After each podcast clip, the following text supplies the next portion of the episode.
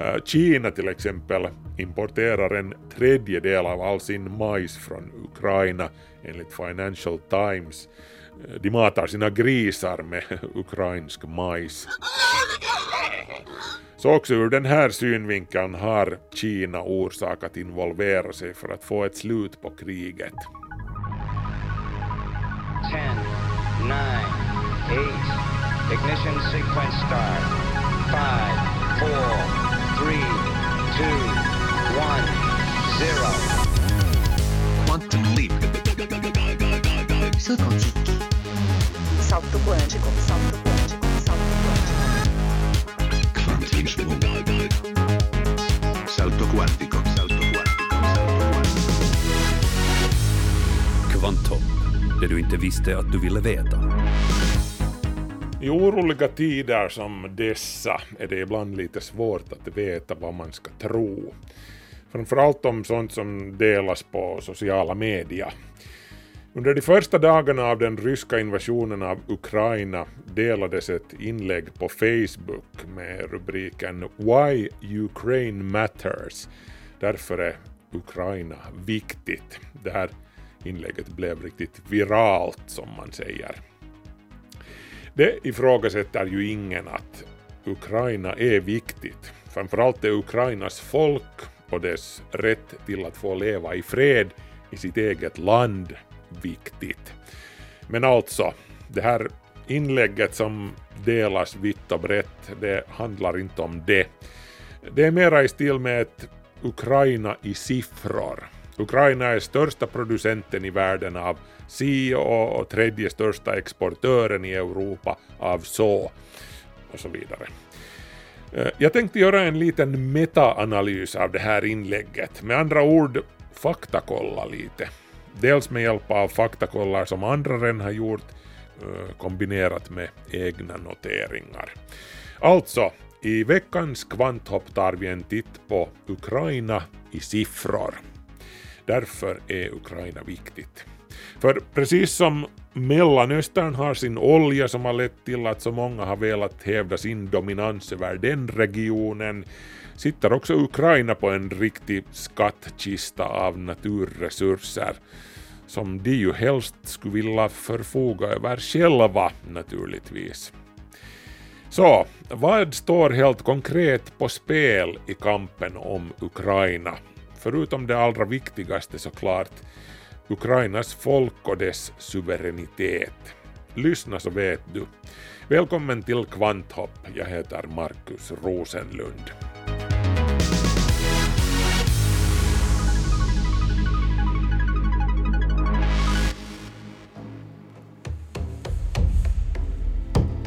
Om vi börjar med några siffror rörande Ukrainas geografi.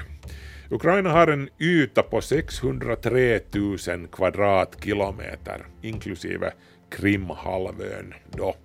Eh, det här gör landet till det näst största i Europa, till arealen alltså, efter Ryssland. Eh, Ukraina är nästan dubbelt så stort till ytan som Finland. Här räknar vi för övrigt inte in eh, Frankrikes, Danmarks och Turkiets utomeuropeiska delar. Eh, Ukraina är alltså det största landet i Europa som helt och hållet ligger i Europa. Ukraina har i dagens läge omkring 46 miljoner invånare, av vilka uppemot 78 procent är etniska ukrainare. Bland minoriteterna finns ryssar, belarusier, ungrare och rumäner. Det som idag är Ukraina har varit befolkat i åtminstone 44 000 år, mer eller mindre så länge som Homo sapiens har varit närvarande här i Europa. Eh, Indoeuropeernas urhem i Europa alltså. Äh, vissa forskare nämner också Ukraina som platsen där hästen först tämjdes.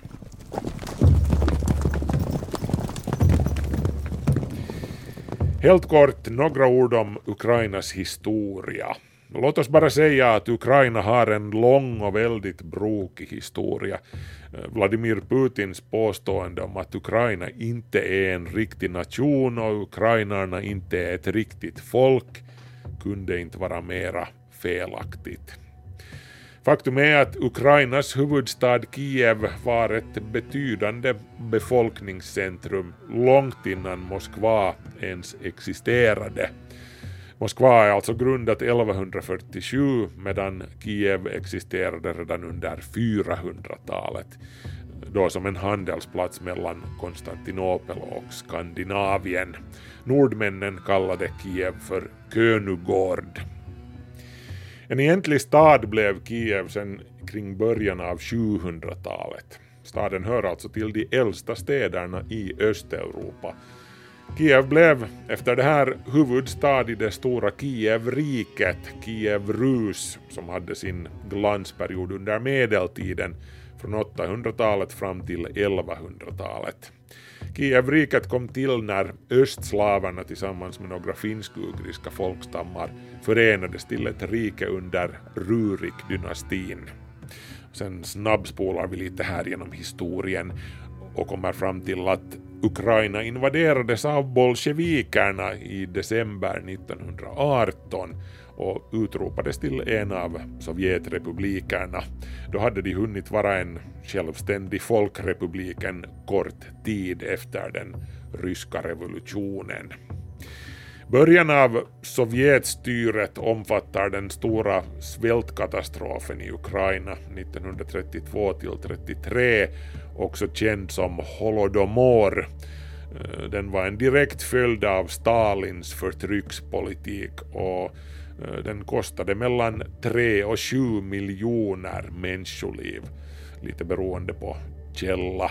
Eh, enligt vissa källor så dog mer än 10 miljoner etniska ukrainare. Eh, man kan hur som helst förstå att det finns historiska skäl för ukrainarna att sätta emot lite extra när Moskva tränger sig på.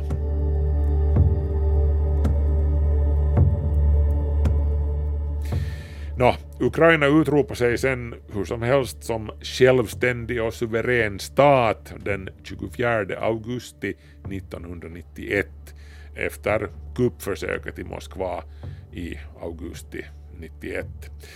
Vid det följande årsskiftet upplöstes ju sen hela Sovjetunionen.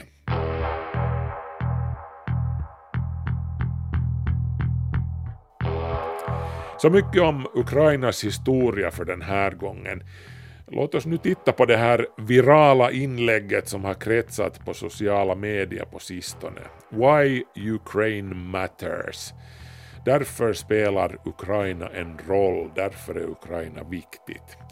Inlägget räknar upp 30 bitar av statistik som understryker Ukrainas betydelse som leverantör och producent av en den ena och en den andra råvaran och industriella produkten. Eh, låt oss ta en titt på ett urval av de här punkterna. Och vi kan ju börja med livsmedelsaspekten. Det har sagts att Ukraina är Europas kornbod och det ligger ju faktiskt någonting i det. Inlägget jag läser här slår alltså fast att Ukraina är På första plats i Europa när det gäller åkerareal. Och det här stämmer faktiskt. Enligt CIAs World Factbook är 56,1 procent av Ukrainas mark odlingsbar. Enligt en rapport från Världsbanken från 2014 sitter Ukraina på omkring en tredjedel av världens så kallade svartjordar. Svartjord eller Tjernozem är som namnet säger en sorts svart jordmån med upp till en meter djupt humuslager. Och svartjord är alltså helt oslagbar som odlingsjord. Svartjord bildas i, i grovkorniga, väldränerade och kalkrika markområden. Den förekommer huvudsakligen där som vegetationen utgörs av grässtepp. Eh, svartjord förekommer i Rumänien, Ungern, Ukraina och Moldavien samt i delar av Nordamerikas prärie. Och Ukraina förfogar alltså över en tredjedel av det globala beståndet av bördiga svartjordar. Eh, de täcker mer än hälften av Ukrainas åkermark och, och bjuder på optimala förhållanden för produktion av ett stort utbud av grödor, eh, inklusive spannmål och oljeväxter. Ukrainas centrala läge mitt i Europa mellan EU och Ryssland med tillgång till djuphavshamnar i Svarta havet ger dessutom direkt tillgång till världsmarknaderna, särskilt stora spannmålsimportörer i, i Mellanöstern och, och Nordafrika. Eh, Egypten till exempel är väldigt beroende av, av ukrainskt vete. Eh, därför är det inte så överraskande att jordbruksprodukter utgör själva grunden för Ukrainas utrikeshandel. Jordbruksprodukter och livsmedel representerar cirka 40 procent av landets totala exportvärde. Eh, jordbruket är därför en viktig källa till utländsk valuta för Ukraina. Så summa summarum av det här är att när lantbrukets produktion i Ukraina rubbas i och med Rysslands invasionskrig då kommer det att ha betydande följder för inte bara Europas utan världens matförsörjning. Livsmedelspriserna kommer att gå upp, de har redan börjat göra det. Nåjo, här är några påståenden från Why Ukraine Matters inlägget rörande livsmedelsproduktionen. Första plats i världen i export av solrosolja. Det här är sant enligt uppgifter från 2019 från The Observatory of Economic Complexity eller OEC. Andra plats i världen i kornproduktion. Det här är lite föråldrat enligt faktagranskaren Snopes. Statistik från det amerikanska jordbruksministeriet USDA eh, visar att Ukraina var världens fjärde största producent och exportör av korn 2021. Tredje största producenten och fjärde största exportören av majs i hela världen. Uh, det här är också lite föråldrat. Enligt uppgifter från Investopedia och worldstopexports.com är Ukraina den femte största majsproducenten i världen, men nog den fjärde största exportören. Nå, stor i alla fall. Eh, Kina till exempel importerar en tredjedel av all sin majs från Ukraina enligt Financial Times. Eh, de matar sina grisar med ukrainsk majs.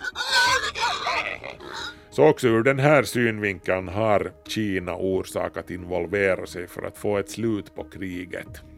Fjärde största producenten av potatis i världen. Eh, Också den här uppgiften är lite gammal. Ukraina är de facto tredje störst i världen när det kommer till potatisproduktion enligt de senaste uppgifterna från FAO Investment Center. Femte största rågproducenten i världen. Också den här siffran behöver uppdateras lite. Eh, under odlingssäsongen 2019 till 2020 var Ukraina den fjärde största producenten av råg i världen. Det här enligt data från statista.com. Åttonde största veteexportören i världen. Också här tar Why Ukraine Matters i lite i underkant faktiskt. Äh, siffrorna från 2020 slår fast att Ukraina de facto är världens femte största exportör av vete. Så det lovar ju inte gott med tanke på världens äh, brödförsörjning. Och som jag redan var inne på, Eh, Putins invasion av Ukraina har dessutom satt stopp för den kommersiella fartygstrafiken genom den Azovska sjön som ansluter till Svarta havet, vilket alltså i praktiken blockerar trafiken till de ukrainska hamnarna och ungefär 90 procent av den ukrainska spannmålsexporten transporteras till sjöss just den här vägen. Vad det innebär för sommarens spannmålsleveranser det kan ju sen var och en räkna ut för sig själv. Lägg sen till det faktum att vi knappast heller kan räkna med att Rysslands spannmålsleveranser fortsätter rulla på som normalt i det nuvarande läget. Ryssland och Ukraina står tillsammans för en tredjedel av världens veteexport. En tredjedel. Eh, en femtedel av handeln med majs och nästan 80 procent av produktionen av solrosolja. Eh, det här alltså enligt uppgifter från det amerikanska jordbruksdepartementet. The Times skriver för sin del att om Ryssland av en eller annan orsak stryper sin spannmålsexport så kan till exempel priset på vete stiga med en tredjedel på världsmarknaden under de kommande månaderna. Sen har vi också Ukrainas betydelse som exportör av ägg och ost. Men här finns några överdrivna uppgifter i, i Why Ukraine Matters-inlägget. Ukraina rankas de facto inte bland världens toppländer när det kommer till ägg och ost. Men i nästan alla andra viktiga avseenden, framförallt spannmålsproduktion och export, är Ukraina alltså klart och tydligt bland världens toppländer. Det här som sammandrag av den här listan.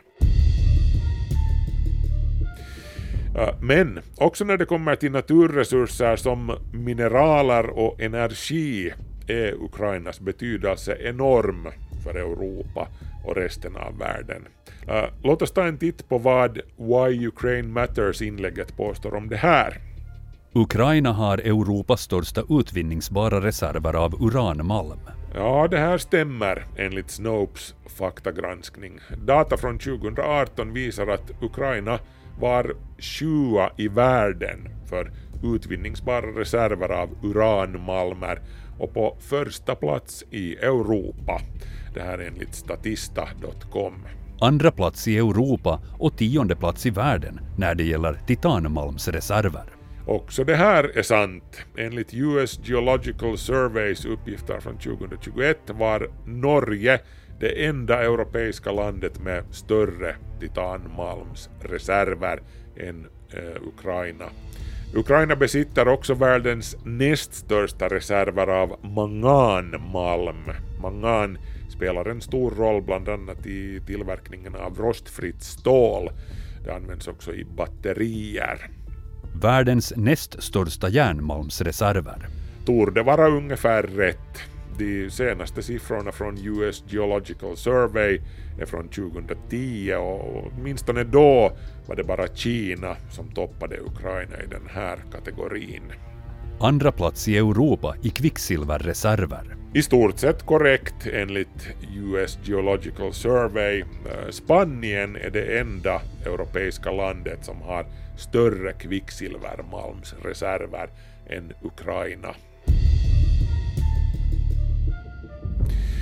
Och sen en titt på industriproduktionen och energisektorn och det är ju här som skon klämmer på många sätt och vis. Ukraina har Europas näst största och världens fjärde största pipelinesystem för naturgas. Det här stämmer. Enligt Oxford Institute of Energy passerar ungefär 20 procent av Europas naturgas genom Ukraina och landet har den tredje största gasproduktionen och den fjärde största naturgasexporten i Europa. De här gasledningarna som levererar naturgasen som Ryssland säljer till västra Europa, de drogs till en stor del under Sovjetunionens tid. Eh, sedan Ukraina blev självständigt så har det här varit ett problem för Ryssland som har försökt minska på sitt beroende av Ukraina som transitland för gasen.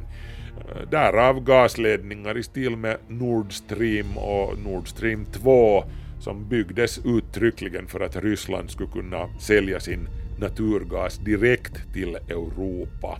Tredje största kärnkraftskapaciteten i Europa och åttonde största i världen. Här är Why Ukraine Matters-inläggets uppgifter lite föråldrade.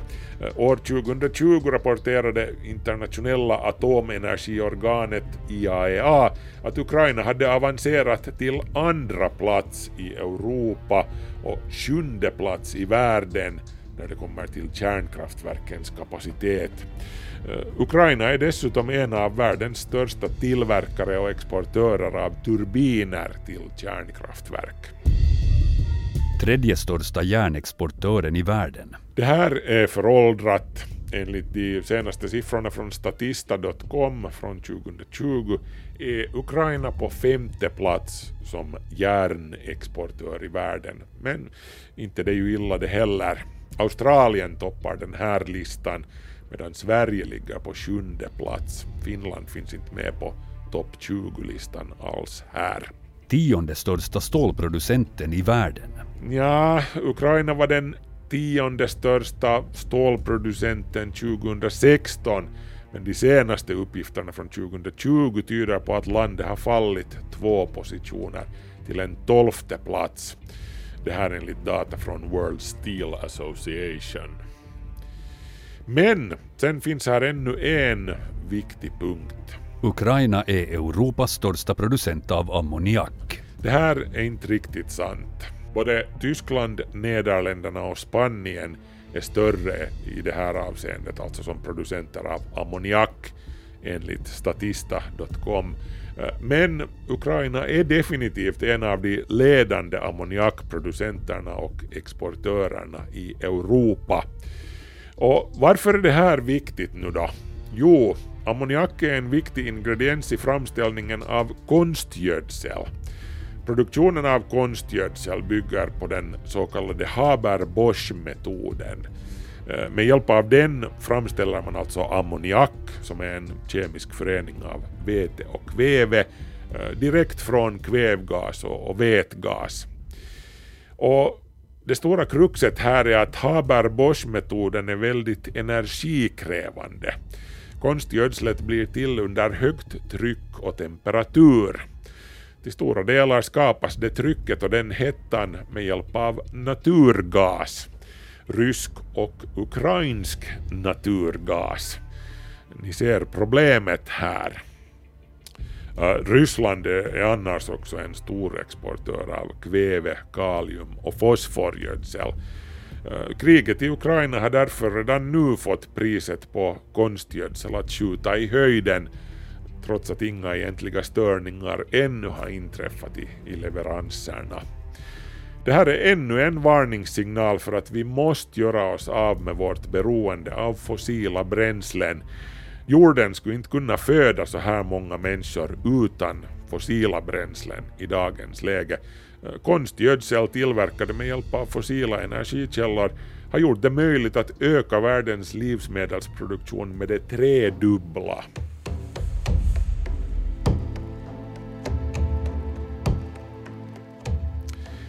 Som summering av det här avsnittet av Kvanthopp. Mycket av informationen i det virala inlägget Why Ukraine Matters är sann. Några av punkterna på listan är föråldrade och vissa är felaktiga men på det hela taget stämmer det att Ukraina har en väldigt central roll i produktionen och exporten av många livsnödvändigheter. Eh, inte minst av den här orsaken är det av yttersta vikt att få slut på den här galenskapen nu och den enda som kan göra det för tillfället är ju Vladimir Putin. Och det är inte för att hålla marknaden rullande som han ska göra det, inte ens i första hand för att hålla spannmålspriserna nere, utan för den mänskliga aspekten. Det virala inlägget som jag har skärskådat här i det här avsnittet av Kvanthopp har alltså rubriken Why Ukraine Matters. Därför är Ukraina viktigt. Och det här är ju hundraprocentigt sant hur som helst. Ukraina är viktigt. Men då talar jag ändå uttryckligen om Ukrainas folk och deras rätt till att få leva i fred i sitt eget land. Att inga barn ska behöva gråta sig till sömns i något mörkt och skitigt bombskydd i Kiev och Charkiv. Eller någon annanstans heller för den delen. Lyssnar ni i Kreml? Nej, jag tänkte väl det.